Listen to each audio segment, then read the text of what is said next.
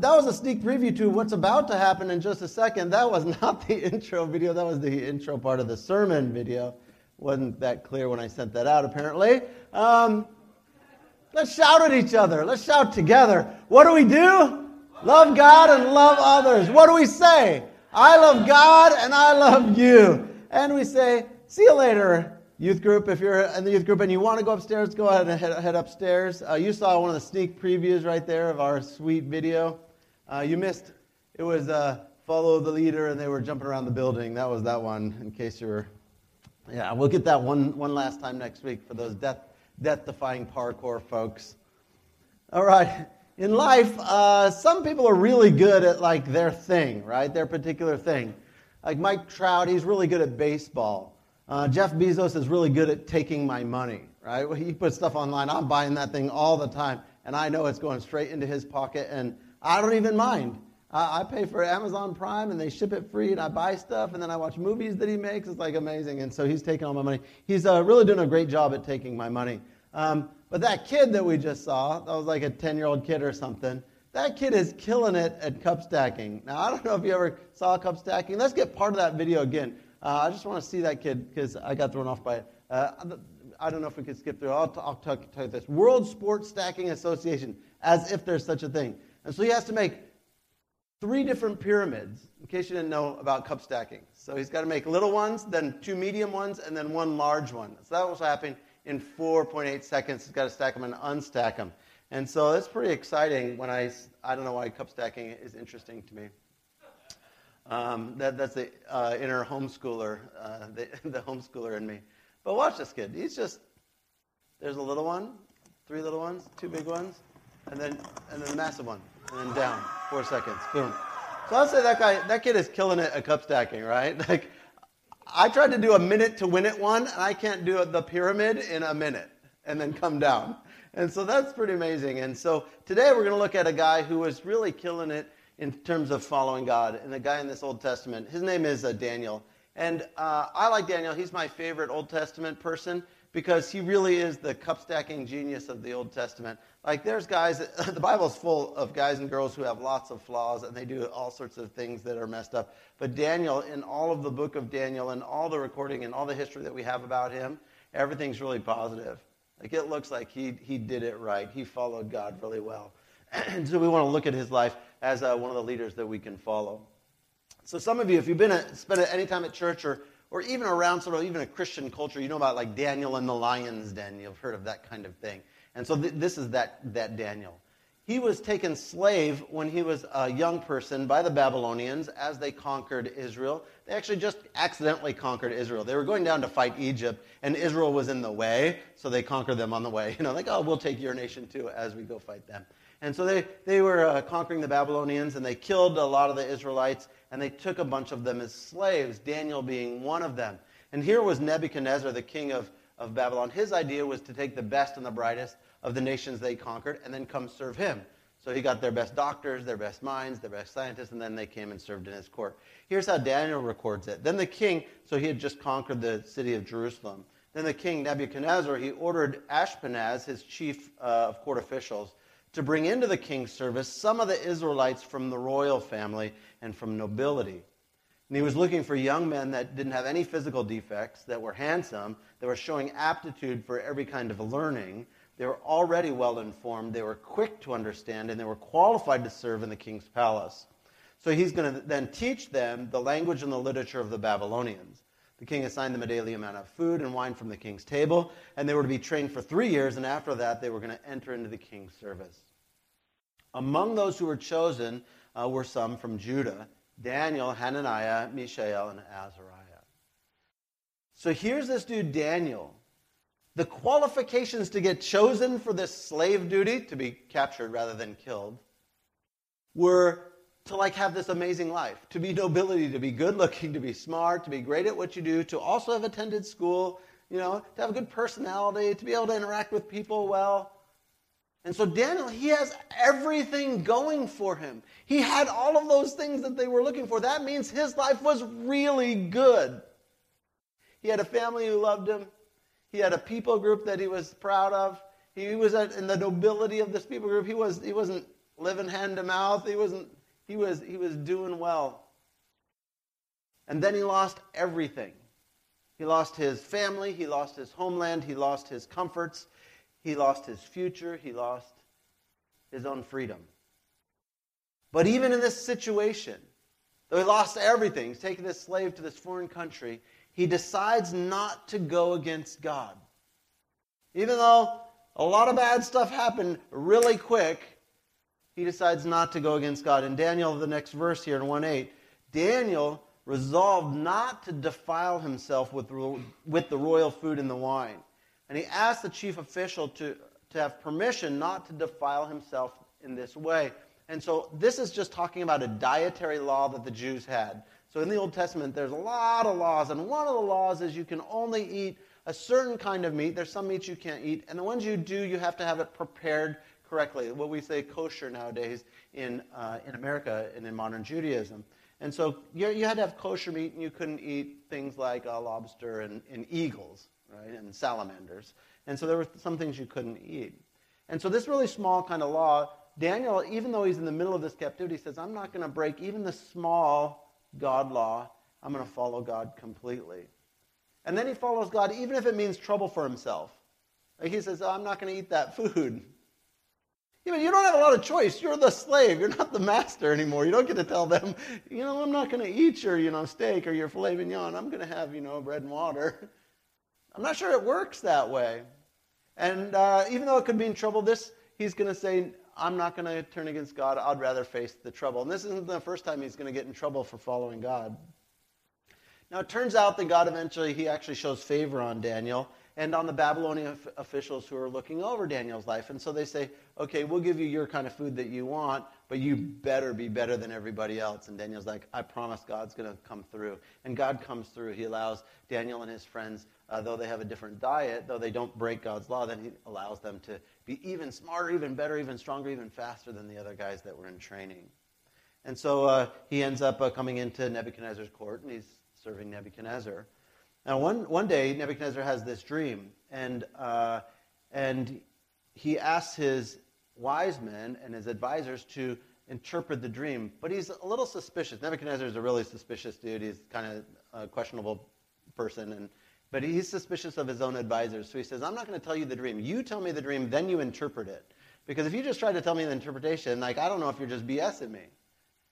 And he says, and you do it now, or I'm going to kill you all because I'm paying you. You're eating on my dime. You're living here. I'm killing every one of you if you can't tell me my dream and then tell me what it means. And they're like, nobody's ever done this. That's not how it works. We have a book. They had a book of dream interpretations. They would open it. Oh, tree. Okay, tree means, uh, you know, lightning means this, and they would, that's how they would do it. But they're like, we don't. They're, they're like, nobody can do that. That's not real, Nebuchadnezzar. That's like, uh, nobody can see other people's minds or dreams. And so Nebuchadnezzar says, okay, I'm going to kill you all. And Daniel, uh, he's like part of the wise men, he's part of the advisors, and so he's lumped into this group, and so he's going to get killed.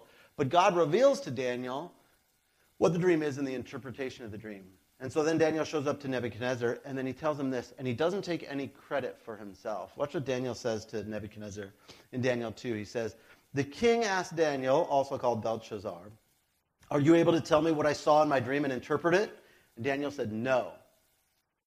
He says, No man, no wise man, no enchanter, no magician, advisor, diviner can explain to the king the mystery that he's asked about. But there is a God in heaven who reveals mysteries. He's shown the king Nebuchadnezzar what's going to happen in the days to come. Then he tells him his dream and he tells the interpretation of the dream. He says, No, there's no way I can do this. Only God in heaven can do this. Now, that would have been God had already revealed to him the interpretation. Wouldn't that have been a great time to kind of take credit? Like, oh, yeah, God, God did it, but let me tell you, King, what, what I have here for you. A little bit later, his friends get thrown into the fiery furnace. That's a famous one. Uh, same king gets mad again, throws him in a furnace, but God miraculously delivers him. In his middle ages, uh, Daniel's uh, living, he, and then uh, this really weird thing happens. He interprets some writing on a wall that this like ghost hand shows up and writes on the wall, like all Scooby Doo, like Raggy. I don't know, Scoob. Let's get out of here. And like so, there's it was the janitor. No, it was God who wrote on the wall uh, in this like spooky hand. And then everyone freaked out. And and it turned out the hand said like, "Oh, you're going to get destroyed." And Daniel's like, "Oh, sorry, I hate to interpret this for you, but it means you're all going to die." And they're like, "Okay, thanks." And then they all died. In his old age, he got uh, he actually gets the death penalty uh, for praying. Some officials set up a trap out of jealousy for Daniel, realizing his Achilles' heel is his faithfulness to God. And so they pass a law against praying. In Daniel 6, it records it. Now, Daniel so distinguished himself among the administrators and the satraps, those are like governors, by his exceptional qualities that the king planned to set him over the whole kingdom. At this, the administrators and satraps, they tried to find grounds for charges against Daniel in his conduct of government affairs. But they were unable to do so. Well, they couldn't find any corruption in him because he was trustworthy. And he was neither corrupt nor negligent. Oh, dang politician, first one ever. Finally, these men said, Look, we're never going to find any basis for charges against this guy, Daniel, unless it has something to do with the law of his God. And so they say, Let's pass a law. They pass a law. They say, No praying, because we know Daniel does that. Now, here's Daniel's response to the no praying law Daniel 6 and 10. Now, when Daniel learned that the decree had been published, he went home to his upstairs room where the window opened towards Jerusalem. Three times a day, he got down on his knees and he prayed, giving thanks to God just as he has done before. Man, that's so gangster. Like, he doesn't change his prayer routine and he doesn't even pull the curtains. He's like, yeah, what? Here's some prayer with the window wide open. I mean, he doesn't, he doesn't change a moment. So he gets thrown into a den of executioner lions for that faithfulness to prayer. But then God delivers him from that, sends an angel to protect him, and he comes out okay. And then lastly, he has this incredible future prophecy that he sees, like a whole bunch of weird visions and uh, future telling prophetic stuff. Faithfully following God for decades. He actually lives through, through several, multiple kings and several empires. It starts with the Babylonians and then the Medes and the Persians. So se- several empires and, and many kings, Daniel outlasts them all. And like I said, he's my favorite because he just seems to do life right. He's the cup stacker of the Old Testament, the cup stacker kid. He's, he's killing it at being a God follower. So, looking at Daniel, like out of the many possible areas that we could follow, here are just four this morning. Four areas that we can follow the leader in. The first is Daniel's integrity. We saw it all throughout his narrative. His willingness to do the right thing, even when no one else would, would notice, or even when no one was watching. Like when he was a young man, he was unwilling to defile himself with that food. But, but who would have known? He's captive. He's not with Israelites. He's in Babylon. Him and four dudes, three other dudes. That's it. Who would have known? No priest would have known. His parents wouldn't have known. Nobody would have known. How easy would it have been to justify breaking this small dietary rule? Look at the circumstances I'm in, God. I'll just break it this once. I'll just break it this time. It's not that big of a deal. And yet he doesn't because of his integrity. He could have said, like, look, it doesn't harm anyone. Surely because of my situation, I could take a pass on this one. It's not like murder or something major. It's just a dietary law, and I am in a really tough situation. Do we make excuses that are just like that? Perhaps it's pornography. Like, no one is going to know. It doesn't hurt anybody. Or maybe it's for you getting drunk. Like, I'm not saying drinking is bad, but, but getting drunk. Look, I had a hard week. God will give me a pass on this one. Or it's my friend's birthday, so it's okay this one time. Maybe, maybe I could cuss out that guy because like he deserves it anyway. Or gossip about that person since they're, they're a bad person anyway. And so the gossip is probably okay then. I mean, it's not that big of a deal. Because anyone else made those type of excuses? I have. Where I say, this is, it's just so small, it doesn't matter. I'm in this situation. It'd be awkward not to, blah, blah, blah, blah, blah, blah, blah. But I want to follow the leader and avoid that kind of thing, even in the small things moving forward. Think back to that lion den situation. They wanted to accuse him of wrongdoing, But no matter how they tried, they couldn't find anything corrupt in any of his interactions with anybody. There was nothing, no dirt to be found because he lived with integrity. His entire life, regardless of what laws were put on the books or what was culturally acceptable, he was willing to lose it all rather than compromise. I think his integrity is worth emulating. And when we have integrity, it allows us to dare to be different, which is our second area to follow. Daniel dares to be different. He wasn't afraid to be different. He doesn't give in to fit in. There's this uh, lady, Brene Brown, um, spiritual, not a Christian, probably, uh, at least in terms of a probably classical definition of Christian. She, she may say she is, but I'm not. So I'm not talking about her theology. But she makes a really interesting point about belonging. Uh, check out this quote from her. She says, The opposite of belonging is fitting in. The opposite of belonging is fitting in. Belonging is who you are, fitting in is who they are. Fitting in is, fitting in is you becoming what you think they want. So I thought that was really interesting that she was saying that fitting in is, is what they want.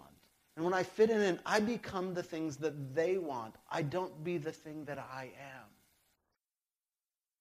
And so belonging is just uh, daring to be different, daring to be who I am, and not having that desire to just fit in, because fitting in is what the culture wants, what the people want, what somebody else wants for me, maybe not what God wants for me.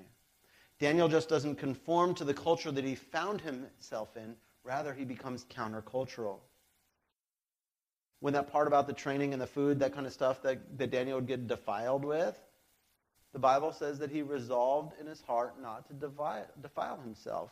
Without hesitation, he requested that he and his friends be given a different diet than, was, than what was on the Babylonian menu. Daniel didn't eat it just because it was put before him. He dared to be different. Despite the efforts, and the, they stated up front, the Babylonians, so that they can learn Babylonian culture and life, despite the culture trying to shape him, he says, I'm going to be dare to different, be different. Even the consequences are pretty high for him. He could get in a lot of trouble. He doesn't have freedom. He's the slave in this system. And even in that system, he decides to be dare to be different. He doesn't give in to fit in. So I'm thinking about our lives and our workplaces and our schools. There'll be times when we're asked from time to time to give in just to get along. Don't make waves. Don't become that Christian fanatic. Like, you can have your Bible, but don't put it on your desk. You can have your Jesus, but just don't talk to anyone about it. You can have your, your morals and your codes, but don't, don't impose that on somebody else. And just, just fit in. Don't cause waves. Don't make a scene. Don't get all holier than thou. And the tempt- temptation is to set aside our standards and our beliefs in order to fit in. But I would say follow Daniel and stand up. Stand up for God and stand up for the work of God in your life. I, I say this I think that you need to dare to be different from non believers that are in your life. But I also say that you need to dare to be different than the stereotypes that the non believers have about you as a Christian. Okay, be different than non believers. We should be. We should have a different moral standard. We should be talking and looking at different things. We should be interacting in a different way. But not so much that we become the stereotype that they think. Dare to be different than the stereotype. So rather than being judgmental, be loving. Rather than being like, oh, look down, come alongside. And Jesus hung out with prostitutes and, and people who had betrayed their own people, tax collectors, and the worst kind of people around drunks. And, and he didn't, it didn't rub off on him like he was somehow sinful. He didn't have to stand away from them. And so, as we dare to be different, it doesn't mean that you don't be near sinners. It doesn't mean that you condemn or look poorly upon non believers. Rather, you look at them with grace and love and kindness. And if they spit on you, you turn the other cheek. That's countercultural.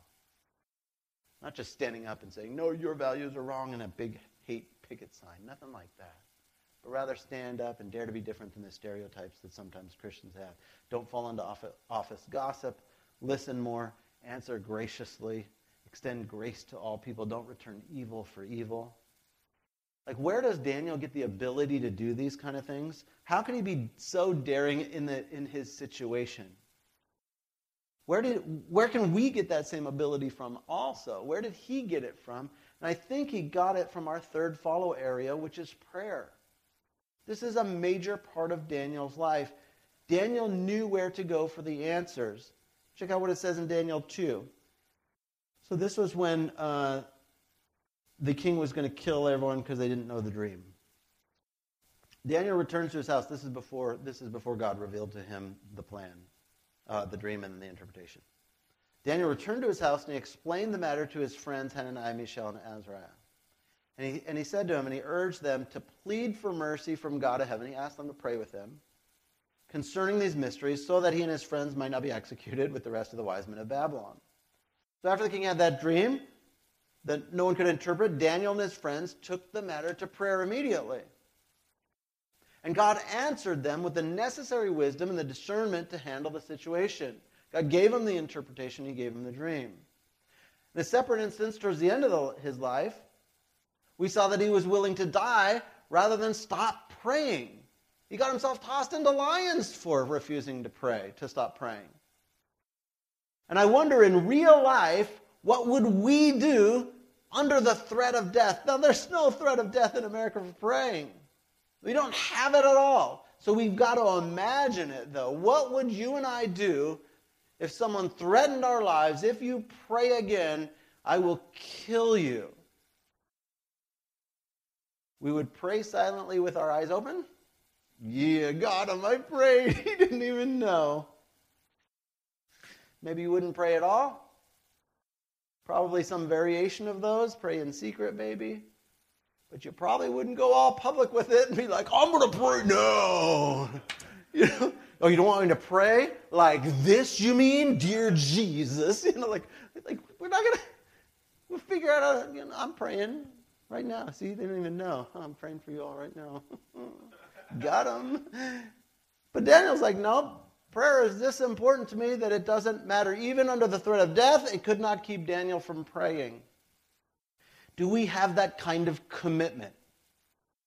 This necessity in our souls to pursue God in prayer? Or is this maybe an area of growth that we need to follow the leader, Daniel, in? Like, I think our, our church is absolutely growing in this area. I see people praying for others now more than they have at any time in our church life. All the time, I see people praying for one another. But I'm like that mermaid girl. I want more. I want to be where the people are. I want to see. I want to see them praying in the courtyard and upstairs and, and at their homes and in cafeterias and at work and in your cars and with others. And I want to see you praying alone. Well, I wouldn't be able to see that because you wouldn't be alone. And out loud and silently and over all the big things of your life and over all the little things of your life and praying for people who need it, and praying for people who are even rejecting Jesus, praying for your enemies, and praying for your friends and your family and those that you love, praying over sickness, praying over hurts, praying over rejoices. I want to see more of it. Where that it's vital to us that if someone threatened us with death, we'd say, Death, bring death, because I'm not quitting praying. It is too important to my soul. Prayer was Daniel's lifeline. Let's make it ours as well. But I think that's only really possible if we trust God. Daniel's final follow the leader attribute is his ability to trust God. See, if I don't trust God, I'm not going to pray about something. After God's miraculous delivery from lions, we learn this about the situation. This is what the Bible tells us, what Daniel writes about the situation. The king was overjoyed, and he gave orders to lift Daniel out of the lions. And when Daniel was lifted from the den, no wound was found on him because he had trusted in his God. See, Daniel was like, throw me in there. I don't care. I trust God one way or the other. If I get killed, I get killed. I, I'm just going to trust God. You say you're going to kill me if I pray. I'm just going to trust God. You say that I have to eat these things, but I'm not gonna. I'm going to trust God. You say I, I have to, uh, you know, know a dream. I don't know anything about dreams, but I'm going to trust God. Perhaps there's no greater description of this excellent leader because he trusted God with the results, life or death, it allowed him to pray confidently. He could dare to be different, secure in his own de- identity, because he trusted in God's ability to provide the best path forward. He lived with integrity because he trusted that God was more important than fudging on all the little things. He trusted God with all the little things. And this great power of trust is available to every one of us today. And it's even more so available than it was to Daniel because we have the Holy Spirit who literally comes into our lives and he comes next to us soul to soul. Like your, your physical body can hold your soul, but it can also hold the Holy Spirit. And the Spirit comes alongside every one of us after we accept Jesus Christ as the Lord our Savior. We have a Savior who has provided a way into the throne room of God who has demonstrated through miracles and the resurrection of the dead that we can trust him. There's no place that I'd rather be than trusting in God. Like most of, life, I can't control anyway. So it's far better to just trust the one who can control things. Would you stand with me today? We're going to worship and then we're going to close this service.